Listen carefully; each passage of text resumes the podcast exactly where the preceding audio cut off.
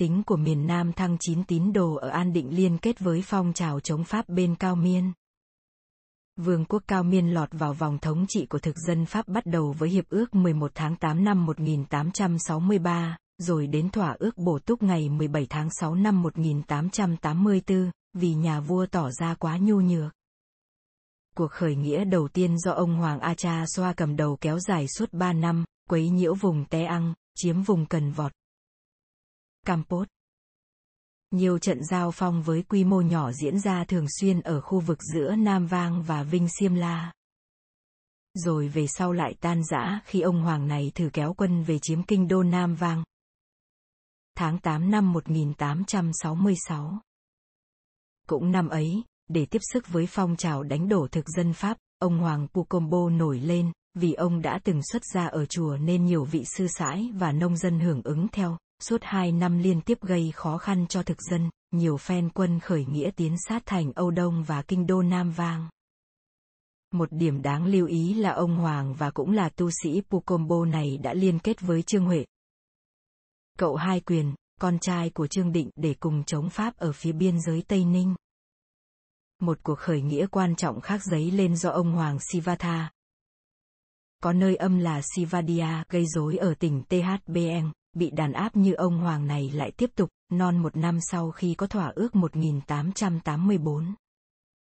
Thoạt tiên, vào đầu một nghìn tám trăm tám mươi lăm phong trào kháng Pháp dấy lên ở tỉnh Krati và tỉnh Kompong Cham, vì Sivatha có uy tín và có linh nghiệm nên cuộc kháng chiến bùng nổ với quy mô rộng rãi, quy tụ đến năm nghìn người với khí giới thô sơ, dùng chiến thuật du kích khi tụ khi tán, tập hợp và bổ sung lại kịp thời.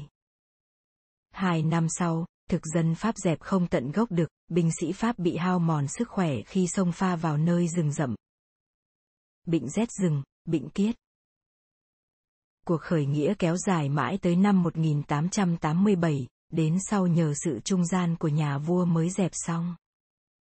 Thực dân ở Châu Đốc đoán trước là ông Hoàng Sivatha sẽ gây được ảnh hưởng mạnh và lôi cuốn mấy tổng gồm đa số người Miên ở biên giới, nếu quân sĩ của ông Hoàng tràn qua Nam Kỳ thì khó ngăn chống. Theo Kinh Vĩnh Tế, đồn bót của Pháp quá yếu kém, người Miên ở Thất Sơn là lực lượng đáng kể, có đến bốn nghìn dân đinh. Bấy giờ thành kiến giữa người Việt và người Miên hãy còn, đó là dư âm của những cuộc giao tranh Việt Miên. Đặc biệt là vào đời Minh Mạng và Thiệu Trị, ở Thất Sơn người Miên đã nổi loạn chống triều đình Huế, tướng Nguyễn Tri Phương từng đến dẹp loạn mang theo lực lượng hùng hậu là năm nghìn người. Người Việt và người Miên bên này bên kia biên giới đã xóa bỏ tị hiểm nhỏ nhen. Và đồng bào đạo tứ ân hiếu nghĩa với sự lãnh đạo của ông Năm Thiếp lại cương quyết nổi lên kháng Pháp, liên kết với phong trào của ông Hoàng Sivatha. Tình hình ở ngoài Huế lại là yếu tố quan trọng khiến cho đồng bào ở An Định xúc động. Thực dân đang làm áp lực mạnh tại kinh đô, để rồi vua Hàm Nghi phải xuất bôn.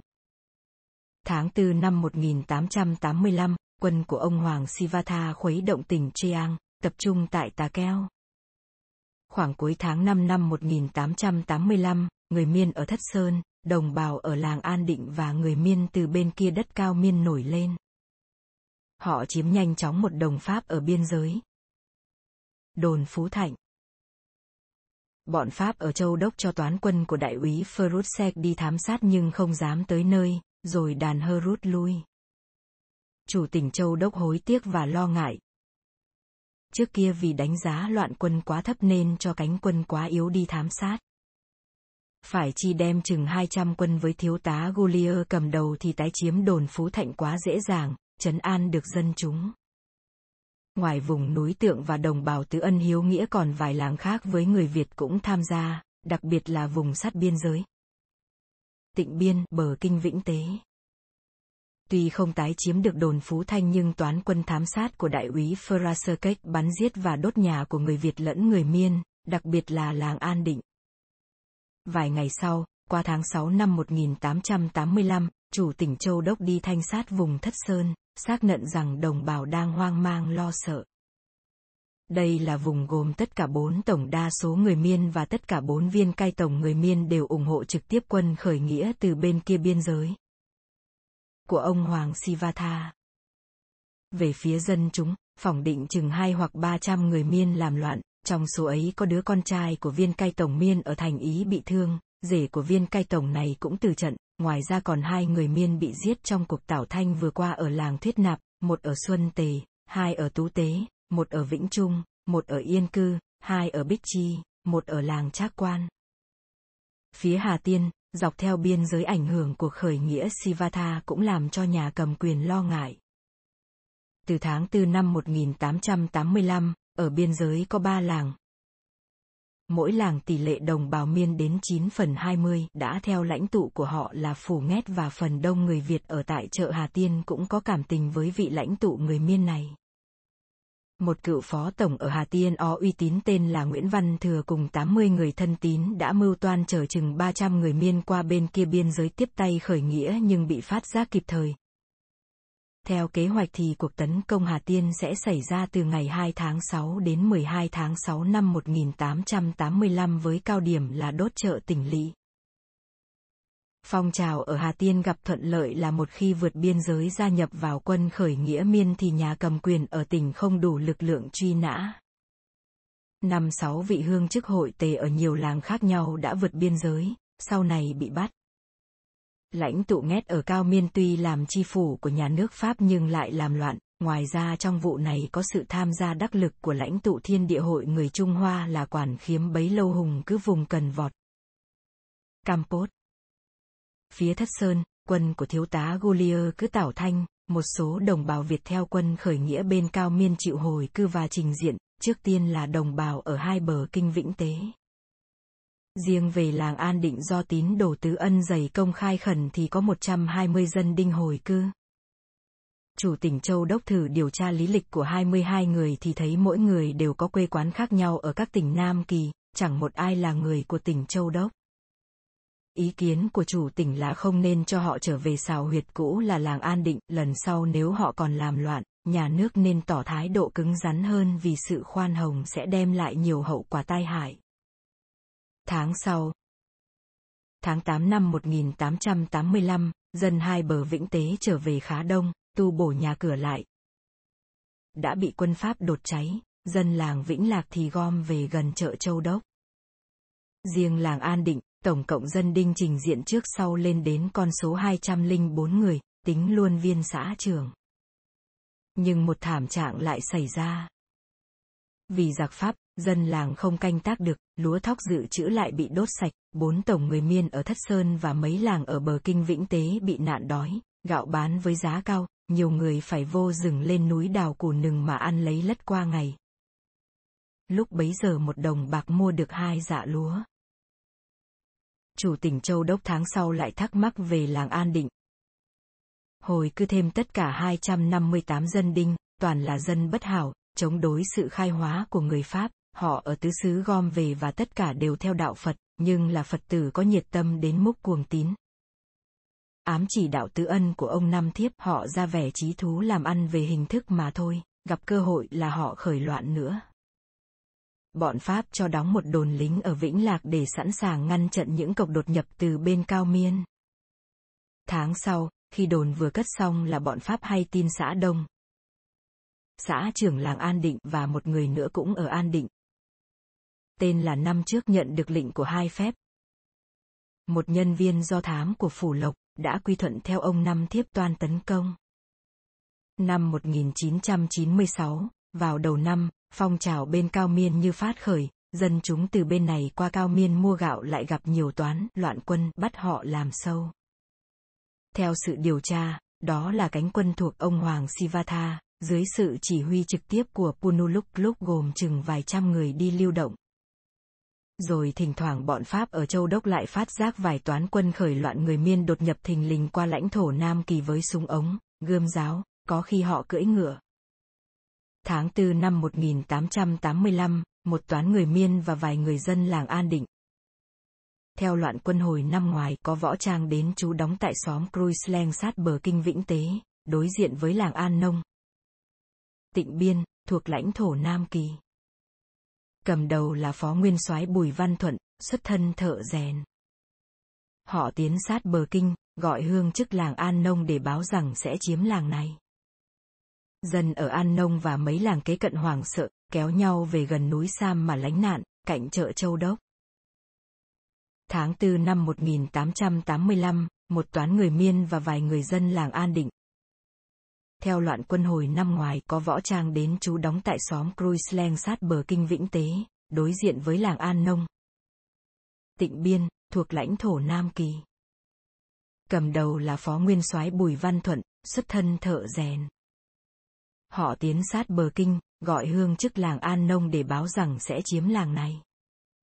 Dân ở An Nông và mấy làng kế cận hoảng sợ, kéo nhau về gần núi Sam mà lánh nạn, cạnh chợ Châu Đốc.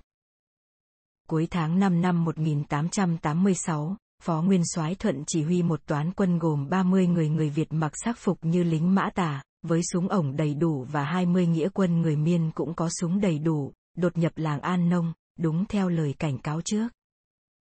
Họ bắt ba người hương chức ội tề ở An Nông, giết một, một trốn thoát, còn người thứ ba đem về lãnh thổ Cao Miên, giao cho một ông hoàng nổi loạn Cao Miên, không rõ tên, sau nhờ lo hối lộ mà được tha tội trở về. Bọn Pháp tin chắc đây là cuộc thanh trừng chính trị vì bọn người làm loạn không cướp phá tài sản của dân. Những người hương chức này năm ngoái đã bắt thân nhân của Bùi Văn Thuận rồi áp giải cho viên công sứ Pháp ở Nam Vang, nhằm mục đích áp đảo tinh thần của người khởi nghĩa, theo sách lược của Phù Lộc. Sau biến cố trên, bọn Pháp cho xây cất thêm một đồn ở An Nông, Tịnh Biên, sát bờ Vĩnh Tế. Ngày hai tháng sáu năm một nghìn tám trăm tám mươi sáu, viên chỉ huy tiểu khu Châu Đốc với lực lượng chừng bốn mươi lính hiệp với toán quân trú đóng tại Vĩnh Lạc, do thiếu úy Grimao chỉ huy tiến qua lãnh thổ Cao Miên để truy nã. Lực lượng Việt Miên do phó nguyên soái Thuận chỉ huy rút về phía Ban Tây Meus. Ngoài cuộc đánh phá từ bên kia biên giới, lãnh tụ Miên là Posluknov tái xuất đánh phá vùng Sóc Som, bọn Pháp ở Châu Đốc phải gửi cánh quân sáu mươi lính đến giải tán. Hơn hai tháng sau, phó nguyên soái Thuận lại xuất hiện từ vùng Cha Lóp, chừng sáu cây số bên kia biên giới. Bọn Pháp truy nã đốt phá xào huyệt và giết tại trận được hai thuộc hạ, một người nữa là đề đốc Danh bị bắn gãy chân, giải về chợ Quán Sài Gòn để điều trị rồi lấy khẩu cung. Thống đốc Nam Kỳ yêu cầu chủ tỉnh Châu Đốc gián Yết Thị, khuyên bọn người làm loạn ra đầu hàng nhưng chỉ có năm phẩy sáu người Việt chịu trở về. Bọn Pháp hơi lạc quan khi hay tin đồn đãi là phó nguyên soái Thuận đã bị ông hoàng người Miên là Keo Menobo bắt, ông hoàng này là thuộc hạ của ông hoàng khởi nghĩa Sivatha. Phải chăng lúc bấy giờ ông hoàng Sivatha đã sắp sửa giải binh, sau khi thương nghị xong xuôi với vua Cao Miên đương thời, vua theo Pháp, ông hoàng Norodom. Nhưng đó là nguồn tin thất thiệt vì phó nguyên soái Thuận hãy còn hoạt động. Làng An Định bị giải tán. Tín đồ Tứ Ân cứ tập hợp rộn dịp bất thường, thực dân được báo cáo là cuộc giấy loạn lại sắp diễn ra ngay trên địa phận tỉnh Châu Đốc, chủ tỉnh Châu Đốc muốn tỏ thái độ dứt khoát nên đánh điện tín về Sài Gòn yêu cầu được gặp viên giám đốc nội vụ để bàn về một kế hoạch hết sức quan trọng đối phó với tín đồ Tứ Ân ở núi Tượng, nơi có ngôi chùa nổi danh toàn cõi Nam Kỳ mà ông Năm Thiếp đang cư ngụ. Uy tín tinh thần của ông hãy còn mạnh, ông là giáo chủ của tôi giáo mới, và theo lời đồn đãi của một số nho sĩ già chống đối sự khai hóa của Pháp thì chùa nói trên là trung tâm điểm để phát khởi một phong trào phục hưng cho dân An Nam. Thực dân còn nghe tin có toán quân gồm người Miên và người Việt do một ông hoàng Cao Miên cầm đầu đang xuất hiện trên lãnh thổ tỉnh Châu Đốc, giữa núi Trà Sư và núi Dài. Thiếu tá Pê-nô cầm đầu toán quân gồm lính Pháp thuộc thủy quân lục chiến và lính tập bổn xứ đến Tảo Thanh, giết vài người và bắt một số cầm tù. Sau khi hạch hỏi, bọn Pháp thấy rõ là không thấy ông hoàng Cao Miên nào cả, loạn quân gồm đại đa số là người Việt cư ngụ ở làng An Định. Cuộc hành binh quy mô nói trên diễn ra từ ngày mười ba đến ngày hai mươi chín tháng năm năm một nghìn tám trăm tám mươi bảy, cứ tiến vào An Định. Tên Việt gian lợi hại là cai tổng Trương Văn Keo thừa dịp này trổ tài điểm chỉ và trả thù cá nhân. Bọn Pháp muốn một số người điểm chỉ và dẫn đường, chọn đem theo vài người biết chữ nho, biết tiếng Miên. Viên chỉ huy Pháp thừa dịp thử cưỡi voi. chùa chiền ở An Điện Hát bị đốt sạch một lần chót, đồng bào Tứ Ân bị tập trung để kiểm soát từng người về tên họ và lý lịch để rồi bị tống xuất trở về quê quán. Bảng kê khái chính thức nêu ra bốn trăm lẻ bảy gia đình ở An Định gồm tất cả nam, phụ, lão, ấu là một nghìn chín trăm chín mươi người của mười ba tỉnh khác nhau ở toàn cõi Nam Kỳ, Sa Đéc mười sáu gia trưởng, Bến Tre hai mươi sáu, Sài Gòn. Nên hiểu là tỉnh Gia Định ngày nay mười sáu, Tân An hai mươi bốn, Vĩnh Long ba mươi, Mỹ Tho năm mươi lăm, Chợ Lớn. Tỉnh Chợ Lớn ngày xưa bảy mươi sáu, Gò Công mười bốn, Long Xuyên ba mươi lăm, Cần Thơ mười bốn, Sóc Trăng một, Hà Tiên hai, Châu Đốc chín mươi tám. Làng An Định là thành quả tinh thần của những người yêu nước toàn cõi Nam Kỳ, tuy là xa xôi hẻo lánh nhưng người ở Chợ Lớn, Gia Định vẫn đến, với tỷ lệ khá cao. Thống đốc Nam Kỳ chỉ thị cho các chủ tỉnh theo dõi những người vừa được đưa về quê cũ, nhưng đồng bào Tứ Ân lúc bấy giờ tìm cách trốn ở lại để cùng tranh đấu bên cạnh Đức Bổn Sư. Thí dụ như trường hợp tỉnh Bến Tre, trong danh sách ghi là hai mươi bốn gia đình, nhưng chỉ mười một gia trưởng về trình diện tại nhà mà thôi. Về mặt hành chánh, làng An Định bị chánh thức giải tán, lãnh thổ của làng nhập qua làng kế cận là Ba Chúc. Từ đó, Đức Bổn Sư, ông Năm Thiếp và các tín đồ phải ẩn lánh. Bọn Việt gian như cai tổng Keo tha hồ bắt bớ, đắc lực nhất là viên huyện Ki Huy Kiên. Người Miên. Bọn này cứ dẫn lính mã tà đi lục soát trên núi, bắt trâu bò của dân mà làm tiệc. Bọn Pháp không thấy gì lạ bên này biên giới, nhưng hai nhân vật ở trong đất Miên xa chừng hai mươi cây số ngàn tại vùng núi Phnom Ba Dông vẫn hát tê ương liên lạc về núi Tượng.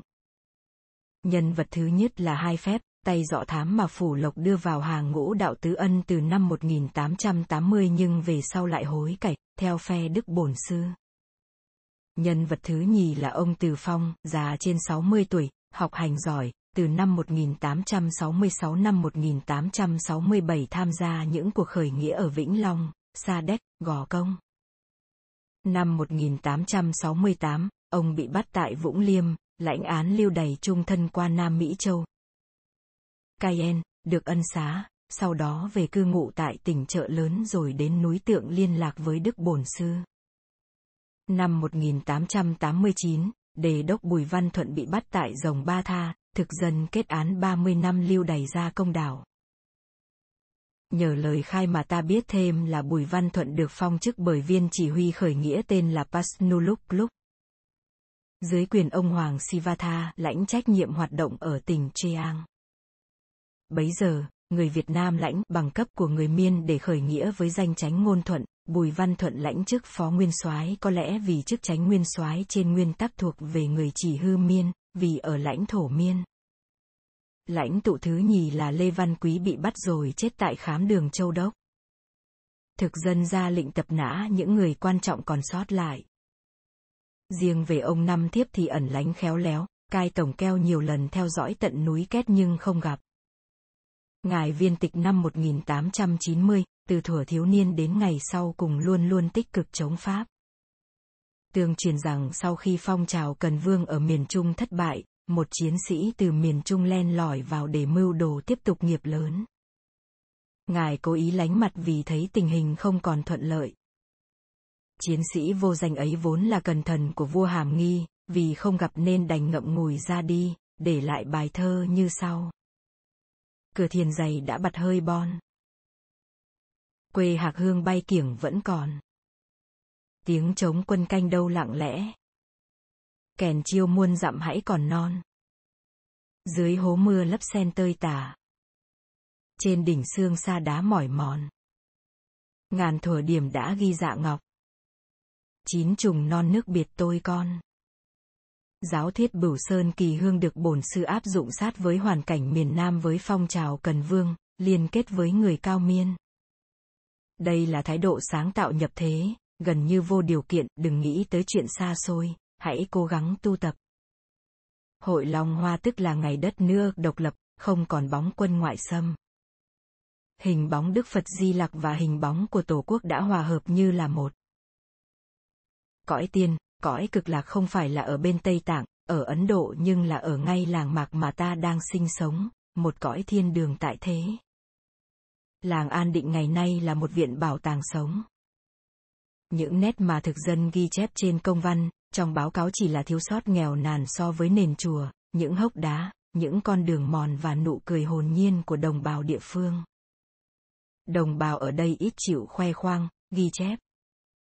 Còn nhiều pho kinh, đặc biệt là những bài văn có giá trị về văn chương, về sử liệu, điển hình nhất là văn Vườn Dâu ghi lại những ngày tị nạn lận đận của đồng bào đã vượt biên giới, qua Cao Miên với Đức Bổn Sư.